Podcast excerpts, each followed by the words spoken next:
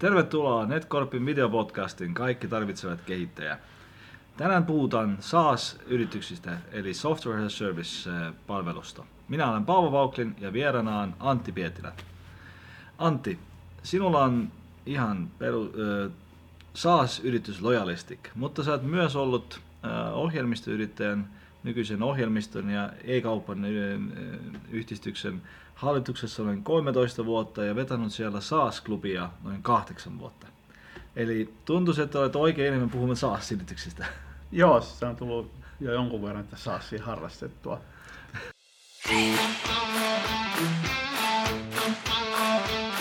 No niin, mutta mitä se SaaS nyt on, että Software as a Service? Mistä nämä rajat menevät? Mitä on oikein SaaS-yritys ja mitä on ihan tavallinen eh, online-business? Jos lähdetään SaaS, niin ensiksi software-sanasta, niin tietenkin pointtina on se SaaSissa myydään ohjelmiston käyttöä. Eli silloin kun myydään lopputuote tai muuta, myydään dataa, ää, ää, pääsyä dataan, niin silloin oikeastaan myydään sitä dataa eikä sitä niin kuin softaa työkalun. Jos data kerätään siellä työkalun sisällä, niin silloin se on, se on niin kuin taas software. Ja se service tarkoittaa sitä, että asiakas maksaa siitä käytöstä, ei ää, sen käytön lisäksi esimerkiksi palvelimista ja tämän tyyppistä asioista. Sitten siihen liittyy yleensä tämmöinen multitenanttisuuskäsite, eli ää, suurin osa, oikeastaan tunnetut SaaS-yritykset kaikki on multitenantti, eli yksi ohjelmistoinstanssi palvelee kaikkia asiakkaita. Ja se tarkoittaa sitä, että kun tehdään ohjelmistopäivityksiä, niin tehdään yhteen, yhteen kopioon niin sanotusti ja on saman tien kaikilla asiakkailla käytössä. Toki siellä voidaan sitten jollain parametreilla muilla hallita, että osa, osa mm-hmm. käyttäjistä käyttää vielä edellistä versioa niin, että se siirtymä on hallitumpi, mutta no niin kuin periaatteessa kun taas vertaa tavalliseen softamaailmaan, niin se voi tarkoittaa sitä, että tuolla on niin kuin 50 instanssia eri virtuaalipalvelimilla mm-hmm. samasta softasta ja jokainen käy, päivitetään jossain määrin manuaalisesti, mm-hmm. niin, niin tota, siinä on aika suuri ero mm-hmm. Siinä multitenanttisuudessa. Mm-hmm. Joo. No käytännössä siellä on aika suuria eroja juuri teknisestä puolelta, mutta minkälaiset erot ovat siinä bisnespuolelta? Että miksi jos, jos joku startupi nyt eh, miettii, että minkälaista bisnesmallia ottaa, että mitä sen SaaS tai hyvän SaaS-yrityksen semmoiset karakteristikat ovat? Sanotaan, että SaaS on niin bisneksenä hyvin erilainen äh, esimerkiksi perinteiseen ohjelmistotuotebisnekseen nähden tai ohjelmistopalvelubisnekseen, jos me ollaan esimerkiksi aikaisemmin oltu ohjelmistopalvelubisneksessä, jolla me ollaan tehty räätälöityjä ohjelmistoja. Ja kun siirrytään SaaSiin jommasta kummasta näistä, niin SaaSissa saat kuukausihinnan tuotteesta käytön mukaan. Eli sä tienaat siitä asiakkuudesta sen asiakkuuden elinkaaren aikana, jolloin sun SaaS-yrityksenä sun, sulla on suuri kiinnostus siihen, että asiakas jatkaisi ja lisäisi sitä mm-hmm. käyttöä mahdollisimman pitkään kun taas ohjelmisto tuoteyritys tai palveluyritys tienaa suurimman osan rahasta heti. Se on mm-hmm. myöskin myyntimallilta aivan erilainen, koska mm-hmm. tietenkin jos sä saat heti 100 tonnia, mm-hmm. niin sä pystyt kompensoimaan myyjiä, myyjiä tai kanava, kanavan myyntiä aivan eri tavalla kuin SaaSissa, jos sä saat sen tuoton tänä, ensi vuonna, seuraavana, sitä seuraavana ja vielä sitä seuraavana vuonna ehkä niin kuin keskimäärin, jolloin tota, ää, se joudut rahoittamaan sitä myyntiä aivan eri tavalla ja tämä, tämä näkyy esimerkiksi siinä, että pörssilistuissa SaaS-yritykset monet on pitkään tappiollisia, todellakin pitkään, mm-hmm. kun Salesforce melkein mitä parikymmentä vuotta mm-hmm. tappiollinen, mutta se ei tarkoita sitä, että se liiketoiminta olisi tappiollista, vaan tulee se ilmiö, että se joudut investoimaan myyntiin upfront ja sun tuotot tulee myöhemmin, mutta sä et voi sitä taseeseen millään lailla mm-hmm. Mm-hmm. Entäs ne hyötyt siinä käyttäjällä? Mä luulen, että kaikki, kaikki ihmiset käyttävät SaaS-tuotteita, mm. vaikka he eivät huomaa sitä, että Joo. onko se Dropbox tai, Google, eh, Gmail mm. tai jotain semmoista. Että mitä se hyöty nyt käyttäjällä on? Toimittaja vastaa oikeastaan sit, nimenomaan sit koko kokonaisuudesta, eli siitä, mm-hmm. että sä saat sitä asiaa, mitä sä haluat palveluna, mm-hmm. ja sä maksat siitä käytöstä, ja jos et sä tykkää siitä tuotteesta, niin sulla on Uh, sulla ei ole pääomaa kiinni, sun on siinä suhteessa helpompi vaihtaa. Mm-hmm. Voidaan vielä puhua siitä, kuinka helppoa on vaihtaa tosiasiassa, mutta, mutta ne, niin kun periaatteessa sulla ei pääoma mielessä mitään mm-hmm. kiinni. Sä et joudu investoimaan myöskään mm-hmm. SaaS-tuotteen hankintaan. Mm-hmm. uh, vaan se yleensä maksat sen pelkän niin kuin käyttömaksun Mm-hmm. tai hyvin minimaaliset niin kuin alkukustannukset, vähän koulutusta, Mhm. joko on sun omia kustannuksia tai sä maksat jollekin siitä, Mhm. tota, toimittajalle tai jollekin, vaikka Gmailin tapauksessa jollekin Mhm. ulkopuoliselle partnerille se käyttötus, mutta se on niin kuin pikkuraha verrattuna siihen, mitä Mhm. se on jossakin niin kuin asennetun softan. Mm-hmm. ää, Ehkä käyttöön puolesta sulla ei tarvi olla isoa sijoitusta al- al- alkuvaiheessa, kuten, ja, ja sitten kuten vuokrasit sitä eh, softakäyttöä, Mm. Ja voit myös luopua joka tapauksessa mm, mm, milloin tahan, eh, tahat. mm, eh, Itse asiassa kuinka helppo tämä vaihtelu on, että, Joo. että tämä palvelu eh, tekijän vaihtelu. Ok. Mutta eh, sit saas yrityksen puolelta se etu on se, että, että saat mahdollisimman paljon käyttäjiä Mm. ehkä, ja ketkä ovat semmoiset pitkäaikaiset subscription-käyttäjät. Mm. Ja myös tämä hallinto voisi olla vähän äh, helpompi, koska sä et tee räätälöityä asioita jokaiselle uudelle asiakkaalle. Joo, erityisesti Mhm. mm-hmm. räätälöityä asennusta, jolloin tulee mieletön se versiohallinta, mm-hmm. missä lähdetään tästä loppupäästä. Eli Mhm. mm-hmm. meilläkin oli aikaisemmin, kun tehtiin räätälöityä softia, niin meillä oli jossain vaiheessa, meillä Mhm. mm-hmm. oli ää, kymmenkunta lähes identtistä koodia Mm-hmm. eri palvelimille, eri asiakkailla. Ja kun siihen yhteiseen koodiin tehtiin muutoksia, niin piti jokaisen asiakkaan kanssa erikseen suunnitella, että millä ne saadaan ne päivitykset mm-hmm. Mhm. niihin muihin. Ja on niin kuin ihan hirveä show. Mm-hmm. Ja samaten jokaisella asiakkaalla tai jokainen ympäristö, erityisesti asiakasympäristö, niin vaikka se on periaatteessa samojen speksien mukaan pystytetty, niin siellä on aina eroja, että jollain mm-hmm. Mhm. on Windows-version pikkasen eri tai jotain muuta Mhm. mm-hmm. nimenomaan siellä palvelin päässä, joka tarkoittaa, että se on niin kuin suuri määrä käsityötä. Mm-hmm. Ja se tarkoittaa sitä, että paikalleen asennettu ohjelmisto niin on hirveän paljon hitaampi päivittää Mm-hmm. siis jos on niin se on-premises asiakkaan Mhm. mm-hmm. tiloissa, niin hirveän paljon hitaammalla syklillä ja harvemmalla syklillä. Mhm. Mm-hmm. Kun taas meidän SaaS-tuote esimerkiksi me tuodaan joka viikko uusia feature. Mm-hmm. Mm-hmm. Ok. Mutta onko joka, äh, jokainen pilvipalvelu sitten automaattisesti saas?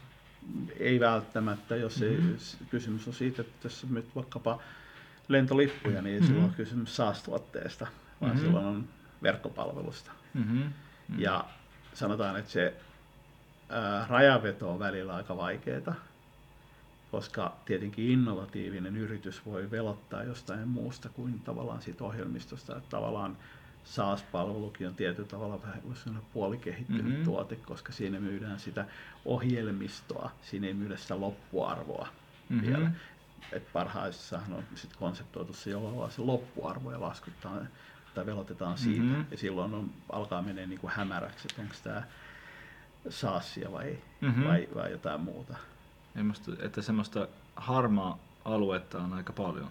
Harmaata aluetta on paljon, sitten voi kysyä, joku Uber tai Airbnb, mitä ne on. Ne on, onko yksin softaa? Ne on, softa, ne on täysin softataloja. Joo. Mutta onko ne softa, onko ne SaaS-bisneksiä? Niin Mm-hmm. ei, ei, ei ole. Mutta se, että nämä liiketoimintamallit elää, että SaaS on tavallaan niin kuin ohjelmistoliiketoiminnan tota, Mm-hmm. malli, Mm-hmm. Mutta softalla voi tehdä muutakin kuin softaliiketoimintaa, Mm, se näin joo. Mietitkö ohjelmistokehityksen ulkoistamista tai kumppanin vaihtamista? Olen Paavo Pauklin Netcorpin perustaja ja toimitusjohtaja. Autan yrityksiä ohjelmistokehityksen ulkoistuksessa ja löytämään parhaiten sopivan kumppanin. Saanen auttaa. Varaa ilmainen konsultaatiopuhelu kanssani. Löytät linkin kalenteriinin episodin muistinpanosta. SaaS-sanasta on tullut semmoinen symboli mm, skaalattavuudelle ja, ja nopealle kasvulle. Mutta mitä se yritykselle nyt todennäköisesti merkitsee, koska sen yhteen asiakkaan arvo on aika pieni? Miten tämä, mm, mitä se tarkoittaa? Pitäisikö olla jo, onko vaikkapa edes mahdollista tehdä SaaS-tuotteita ainoastaan Suomen markkinoilla, jossa käyttäjän arvo noin, noin pieni? Öö, vastaan siihen, että on. Öö, ja itse asiassa hyvin monet SaaS-yritykset on käytännössä aika lokaaleja. Tai vaikka taloushallinnon ohjelmistoista suurin osa on sellaisia, että ne on relevantteja mm-hmm. vaan tässä markkinassa. Uh, ne on kansainvälistettävissä, mutta ei välttämättä kovin helposti ja, ja ei kovin laajasti, koska lainsäädännöt eroaa niin paljon.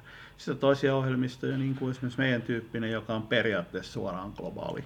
Siinä ei ole niin teknisiä syitä, miksi asiakas voisi käyttää vaikka Indonesiasta. Toinen asia, että miten se saa sen asiakkaan sieltä Indonesiasta, että se on sitten toinen. Mm-hmm. Sitten taas toisaalta katsoa sitä hintakysymystä, niin, niin ei saastuote välttämättä ole halpa se voi olla itse asiassa ihan niin järkyttävänkin kallis. Palandiirin keskikauppa lienee jossain kolmen miljoonan kohdalla. Mutta silloin puhutaan niin kuin hiukan raskaammista mm. tuotteista. Että kyllä siellä on, niin kuin, vaikka me mielletään saa sitten tuommoisia niin satasia maksavaksi, niin, niin kyllä, kyllä siellä on niin kuin paljon tuotteita, jotka maksaa niin kuin tuhansia tai kymmeniä tuhansia, satoja tuhansia euroa mm-hmm. kuukaudessa.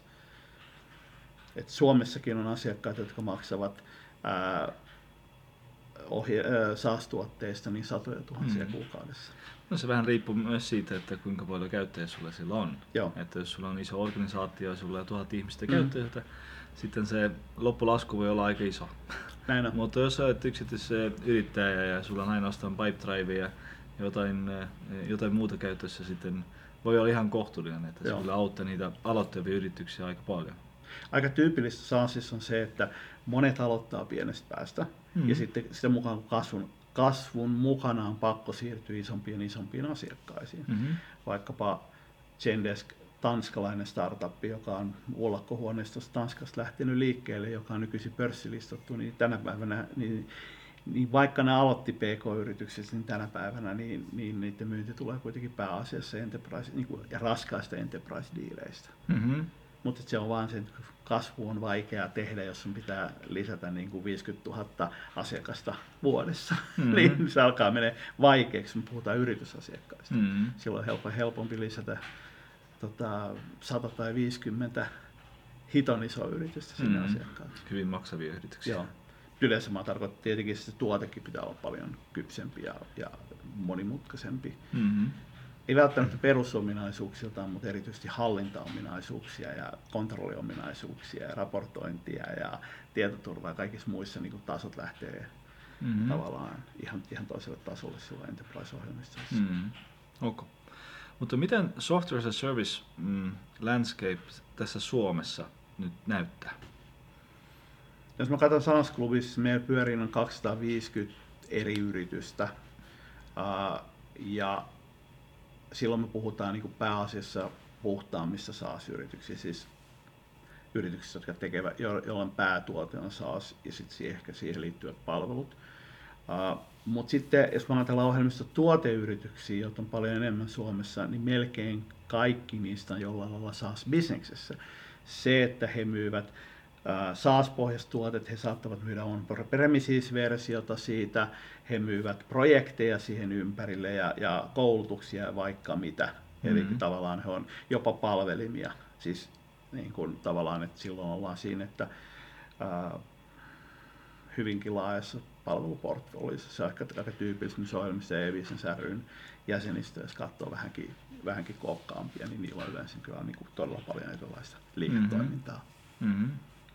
Mutta on yritykset siellä SaaS-klubissa. Kuinka mm, paljon niistä on ihan pieniä ja aloittavia yrityksiä, kuinka paljon ovat semmoiset SMEitä, kuinka paljon ovat aika isot, isommat yritykset? Jos me ajatellaan niin SaaSia, muutenkin liiketoimintaa, niin kyllä meillä on suuri määrä pieniä, hyvin pieniä mm. yrityksiä. Ja ää, se ei tarkoita sitä, että ne hyvin pienet yritykset välttämättä vois kehittyä hyvin suuriksi. SaaSin silloin, kun äh, sitä myydään itsepalvelu tai kevyillä niin kuin light touch-malleilla, niin äh, ne vaatii tyypillisesti aika paljon alkuvaiheessa, että sen tota, markkinoinnin myynnin saa kohdalle, sen tuotteen saa kohdalle, kun taas ehkä perinteisessä softa puolella on paljon käytetty myyti, myytivetoisia malleja, SaaSissakin niitä käytetään, niin silloin sä pystyt myymään paljon keskeneräisempääkin niin kuin keskeneräisempääkin tuotetta, tai voisi sanoa, ei keskeneräistä tuotetta, vaan vähemmän niin kuin viimeisteltyä kaiken siihen ohe, oheistoiminnan osalta, mutta silloin sun kasvusi, kasvusi jää loivemmalle käyrälle. Jos katsotaan noita yrityksiä, niin meillä on, meillä on aika vähän niin kuin hyvään kansainväliseen laukkaan päässeitä yrityksiä, tämmöisiä kuin Smartly.io, Supermetrics, ähm, äh, Vainu, Leadfeeder, ähm, Midaxo, tämän tyyppisiä esimerkkejä, jotka pyörii siellä niin kuin, äh, useissa miljoonissa äh, liikevaihdoltaan. Äh, ja varmaan suurin osa pyörii siellä niin kuin sadoissa tuhansissa varsin pieniä. pieniä. Toivon mukaan niistä monet sitten kokevat, voisiko sanoa Midaxon kohtalonen. Midaxokin kolme vuotta rämpi suossa 150 tonnin liikevaihdossa, kunnes se hyppäsi siitä niin mm-hmm. muutamassa vuodessa viiteen miljoonaan. Mm-hmm. Ja siis tuote oli valmis ennen sitä kolmen vuoden korpivaellusta, eli tavallaan sillä korpivaelluksella niin, niin haettiin sitä kasvumallia kohdalleen, ja kun se osui kohdalleen, niin sitten lähti. Mm-hmm. Mutta mistä saa, jos joku on kiinnostunut tietoa, että minkälaiset SaaS-yritykset ovat Suomessa? Mä en tiedä löytyykö kauhean niin kuin kattavaa listausta. Erilaisia listauksia löytyy ja, ja meillä klubissa pyörii varmaan valtaosa, osa, tota, mutta kyllä mullekin koko ajan tulee kaikenlaisia uusia taloja eteen. Mm. eteen et, äh, en mä osaa oikein semmoista niin kuin kattavaa lähdettä sanoa, että jengi perustelee niitä autotalleissa. no niin on. Mutta palataan siihen kasvuun ja, ja, ja siihen, että mm, mä ymmärsin, että, että aika monet niistä ovat keskittyneet tai Suomen markkinoilla. Tai ne eivät ole onnistuneet menemään ulkopuolella. Ää, mitä sulle tuntuu, että minkälaiset ne pääasiaiset kasvuhaasteet niillä ovat? ovat tuote, minkälaiset ovat tuotekehityksen puolella ja minkälaiset markkinointipuolella? Tai jotain muuta? Mä ehkä sanoisin, että se, ne keskeiset haasteet toilla liittyy siihen product market fittiin, että et jos haluaa kasvaa nopeasti, niin pitää saada kohdalleen se, tietylle ymmärtää, mikä se asiakas on, osaa kommunikoida sen tuotteen mahdollisimman taloudellisesti sille asiakkaalle mahdollisimman lyhyesti ja osaa tavoittaa sen asiakkaan jostain ja se tuote vastaa niin kuin hyvin siihen se mikä minusta jännää, niin kun olen seurannut useampaakin firmaa läheltä, niin voi olla, että itse asiassa se pitkä korpivallus liittyy enemmän sen asiakkaan hakemiseen kuin sen tuotteen muuttamiseen. Että tietenkin se perustuotekehitys, se perusidean rakennus on, on oma vaihe, mutta sitten tulee se niin kuin Midakson kaltainen niin kuin pitkä korpivaellus, jossa se tietenkin koko ajan parannat tuotetta, mutta ennen kaikkea se yrität hakea, että mikä on se, mikä hintaluokka, mikä niin kuin segmentti siellä mm-hmm. sun alkuperäisen aika kapeinkin niin kuin fokuksen sisällä. Ja, ja sitten kun se löytyy, niin niin sanotusti saa ää, lisenssin painaa rahaa, eli, mm-hmm. eli silloin sä pystyt ajamaan jollain keinolla niin kuin hyvin ennustettavasti uutta asiakaskantaa. Ja sitten tulee taas toisenlaiset niin kuin kehityshaasteet. Mm-hmm. Sen jälkeen sinulla tulee todella nopea kiire skaalata organisaatioa. Mm-hmm. Skaalautumisella on erittäin tärkeää se, että saisi mahdollisimman paljon ihmisen kokeilemaan sitä. Mm-hmm. Ehkä aika useat SaaS-yritykset tarjoavat sellaista freemium accessia. Joo. Mutta minkälaiset toiset keinot ovat saada ihmisiä kokeilemaan ja sitten jatkamaan? Freemium, free trial, eli ilmainen kokeilu erilaisia avustettuja kokeiluja, jopa niin kuin kokeiluja, joista maksetaan, on nähnyt, eli sellaisia, joista palkitaan, että kun sä asennat jonkun tuotteen. Kysymys on oikeastaan siitä, että kuinka paljon kitkaa siinä tuotteessa on siihen, että sä saat, sen vaun. Kaikille free trial ei sovi, edes siis freemiumhan on oikeastaan niin kuin markkinointitapa, ja se on hyvin vaikea markkinointitapa, sen takia se, se ei ole mikään oikotie onneen. Free trial on sellainen, joka sopii joillekin tuotteille, mutta se ei välttämättä sovi kaikille tuotteille. Jos se tuote esimerkiksi on niin kuin, vaikka CRM-tuote, kun sä otat sen käyttöön, niin se on tyhjä. Ja sä saa siitä mitään hyötyä. Sun pitäisi nähdä siihen niin hirveä vaiva, että sä ylipäätään saat jotain siitä irti jolloin free trial ei välttämättä ole se oikea tapa siihen, siihen tuotteeseen. Ja nyt on esimerkiksi viime aikoina nähty sellaisia ratkaisuja, joissa myydään koulutusta, jonka mukana tulee ohjelmisto. Ja tosiasiassa itse asiassa ostit ohjelmiston, mutta mm-hmm. se mhm. tarina oli flipattu ympäri, eli sä koit ostavasi ää, verkkokoulutuksia, jossa sä saavutat tietyt tulokset ja se tuote on ikään kuin se apuna, kun sä oot saavuttanut sen ylemmän tason sen koulutuksen avulla, niin sen jälkeen sä oot kiinni siinä tuotteessa, koska sä olit oppinut sitä tuotetta käyttää, sä olit oppinut tekemään asioita. Näitä on monenlaisia, monenlaisia malleja. Esimerkiksi tämä Midaxon tapaus, niin, niin he kokeilivat niin kuin lähestulkoon kaikkea, ja tänä päivänä heillä ei ole hintoja netissä, eikä heillä ole free trialia, mm-hmm. eikä heillä ole free, äh, freemiumia. Kaikki ne on kokeiltu kuitenkin. Mm-hmm. Et vastaus on, että niitä myöskin joutuu kokeilemaan. Mm-hmm. Mutta ehkä sulla on vielä pari esimerkkiä, että mitä ne yritykset, ketkä ovat menestyneet, ovat vaihtaneet tai, tai äm, omassa tuotteessa. Pitäisikö aina mm, muuttaa jotain, vaihtaa jotain omassa tuotteessa, tai ehkä riittää siitä, että tiputtaa hinta 30 prosenttia tai, tai vaihtaa sitä hintaluomallia tai mainosta toisen mm. kanavan. Mä sanoisin, että se on useimmiten se ei ole se hintakysymys, vaan se on se, että sä et löydä sitä oikeaa kohderyhmää, äh, oikeaa ihmistä, äh, oikeaa tarvetta. Voi olla, että siinä tuotteessakin on joku aika pienikin puute voi loppujen lopuksi tarkoittaa sitä, että kun suuri osa SaaSista on yritys B2B-käyttöön tarkoitettuja, niin ää, joku pieni ominaisuuspuute voi tarkoittaa sitä, että se ei, sen käyttötapa on olennaisesti erilainen. Ja kun se ominaisuus lisätään, niin voi olla, että se avaa sen, sit sen markkinan. Se on usein voi olla niin hyvin pienestä asiasta kiinni, että se homma lähtee rokkaamaan. Mm-hmm. Ja sitä ei voi oikeastaan sanoa. Ehkä yleisemmin sanoisin, että ää, liian usein suomalaiset hakee sitä ratkaisua sieltä tuotteen puolelta, kun sitä pitäisi hakea sieltä marketin, markkinan puolelta. Eli, eli tota, lähdetään tekemään kalliita tuotemuutoksia, kun ei saatu sitä edellisellä hypoteesilla kaupaksi. Mm-hmm. Ja ää, sen jälkeen vuosi myöhemmin huomattiin, että ei sillä uudellakaan saatu kaupaksi, että sen voisi kokeilla kuitenkin paljon nopeammin. Mm-hmm. Mutta jos vielä tuoten puolelta kysytään, että puhutaan siitä, että kuten sanot, että SaaS-yrityksellä on erittäin tärkeä tämä user experience, mm-hmm.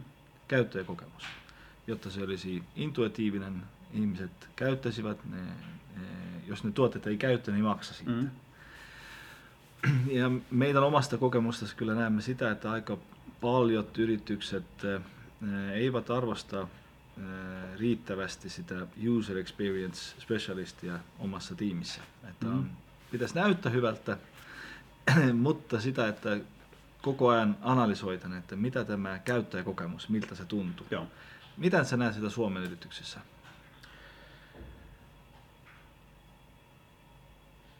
Siis, mun on ehkä vaikea mä en ole niin paljon käyttänyt suomalaisia softia, että mä voisin oikeasti sanoa tuohon hirveästi mitään. Mun mielestä käyttökokemus on niissä, mitä mä oon käyttänyt, niin on ollut niin kuin, ää, ihan riittävän hyvä. Eli se, ne, ei ole, ne ei ole välttämättä ollut huonoja. Mä en nyt puhu siis on aivan eri kategoria niin sanotut myyntisaasit. Mm-hmm. Ja niissä on karmea käyttäjäkokemus. Jopa niin kuin hyvin menestyneissä on aivan karmea käyttäjäkokemus. En sano nimiä, mutta, mutta siis tämmöisiä kasvulistojen kärkisijoilla roikkuvia yrityksiä, niin, niin ne voi olla aika karmeita.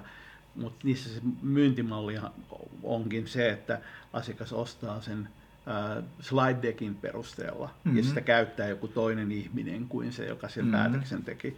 Kun taas tämmöiset itse käyttöön otettavat tai, tai kevyellä myyntimallilla ostettavat, niin niissä on se kokeilu, jonkunlainen kokeilukokemus on kuitenkin hirveän olennainen, ja silloin se käyttökokemus on, on, on niin kuin avainroolissa. Mä ehkä sanoisin, että siinä on äh, suurempia haasteita liittyy niihin oheistoimintoihin, sanotaan, että ne tuotteet on ehkä aika hyväskin kunnossa kehittyneelle käyttäjälle, mutta millä saadaan aloittava kokeileva käyttäjä sinne kehittyneeksi käyttäjäksi, niin sen välimatkan käyttäjäkokemus, asiakaskokemus kokonaisuudessaan, niin on usein se, jos, jos on niin todella paljon duunia. Ja, ää, eli kun saatat vaikka free trialin tai tuut uutena asiakkaana tuotteessa, on tyhjä tuote, niin miten sä lähdet siitä etenemään. Mm-hmm. Ja niin se on, se on niin kuin monesti hyvin, hyvin haasteellista. Mm-hmm. Mutta puhutaan vähän sun SaaS-yrityksestä, lojalistiksesta, mm-hmm. että mitä se tekee? Spoiler alertti, tässä on Lojalistiksen studio ja me kuvaamme tässä sitä blogi, blogi videopodcastia. Mutta Joo, siis me tehdään mm, äh, helppokäyttöismarkkinoiden automaatio-ohjelmistoa PK-yrityksen, siis B2B PK-yrityksen käyttöön. Ja ehkä tämä studiokysymys on tässä hyvä, hyvä vähän avata, koska meidän tuotteessa myös useimmiten se ongelma ei liity siihen tuotteeseen, vaan liittyy siihen, että sen tuotteen käyttämiseksi pitäisi olla sisältöä. Mm-hmm. Kun ihmiset ei saa sisältöä aikaiseksi, niin me tehdään paljon äh, itse sisältöä, me ollaan rakennettu studioa siihen, ja nykyisin me tarjotaan studiopalveluita asiakkaille, asiakkaille jotta asiakkaille olisi helpompi tuottaa sisältöä, mutta et, tavallaan ollaan sitten tullut videotuotantoon niin sitä kautta, että softaa menisi helpommin kaupaksi. Mm-hmm. Äh, mutta miten, minkälainen, kuinka se markkina reagoi siihen, että onko, onko nyt ihmiset tullut, löytänyt sitä, että ne tulee, tulee nauhoittamaan blogipostauksia tai videopodcasteja tai sarjoja? No me ollaan vasta aloitettu, aloitettu markkinointi. Mm-hmm. Me, ollaan, me ollaan tarjottu sitä ää, sellaisille, joita on tavattu ja me kuitenkin tavataan verraten vähän, kun meillä on, meillä on tota, ää, kuitenkin pääasiassa itsepalvelumalli. Mutta ihan kivasti. Mm-hmm. Onko näin, että, että video on se, mitä nyt tulevaisuudessa tulee dominoimaan, että lukemista tulee vähemmän, että blogipostaukset ja muut eivät, eivät riittävästi saa enää, enää lukijoita? Mä kierrän, tota, mä pyöräytän takaisin tuonne SaaS-puolelle. Ää, mä oon useampana vuonna käynyt Dublinissa SaaStock tapahtumassa, jos on Euroopan johtava SaaS-konferenssi, ja siellä katsotaan SaaS-yritysten markkinointimalleja. Niin markkinointikeinoissa niin aivan ehdoton ykkönen vuodesta toiseen on sisältömarkkinointi. Ja siellä toki sisältömarkkinoinnin sisällä kilpailu on muuttumassa kirjoitussisällöstä, jos on hirveän kova kilpailu, niin kohti video- ja tällä hetkellä podcast-sisältöjä ja podcast-sisällöstäkin vielä video-podcast-sisältöjä, joita me nyt tällä hetkellä nautitaan. Mm-hmm. Skeisi noista tuoreessa haastattelussa yksi suurimpia YouTubereita, niin totesi, että, että nämä niin kuin, videopodcast on tällä hetkellä niin kuin todella kuuma, kuuma asia, että monet tota, huippu-youtuberit saa su, yhtä suuria yleisöjä ää, kevyesti tuotetuissa videopodcastissa kuin mitä ne saa niin kuin viikon tuotannossa tehdyssä, tehdyssä mm. videoissa. Niin se panostuotossuhde on näissä mm. kyllä todella kohdalla. Mm. Entäs mitä se Suomen markkina, onko se valmis tekemään tai, tai tarvimaan niitä mm, videosisältöä?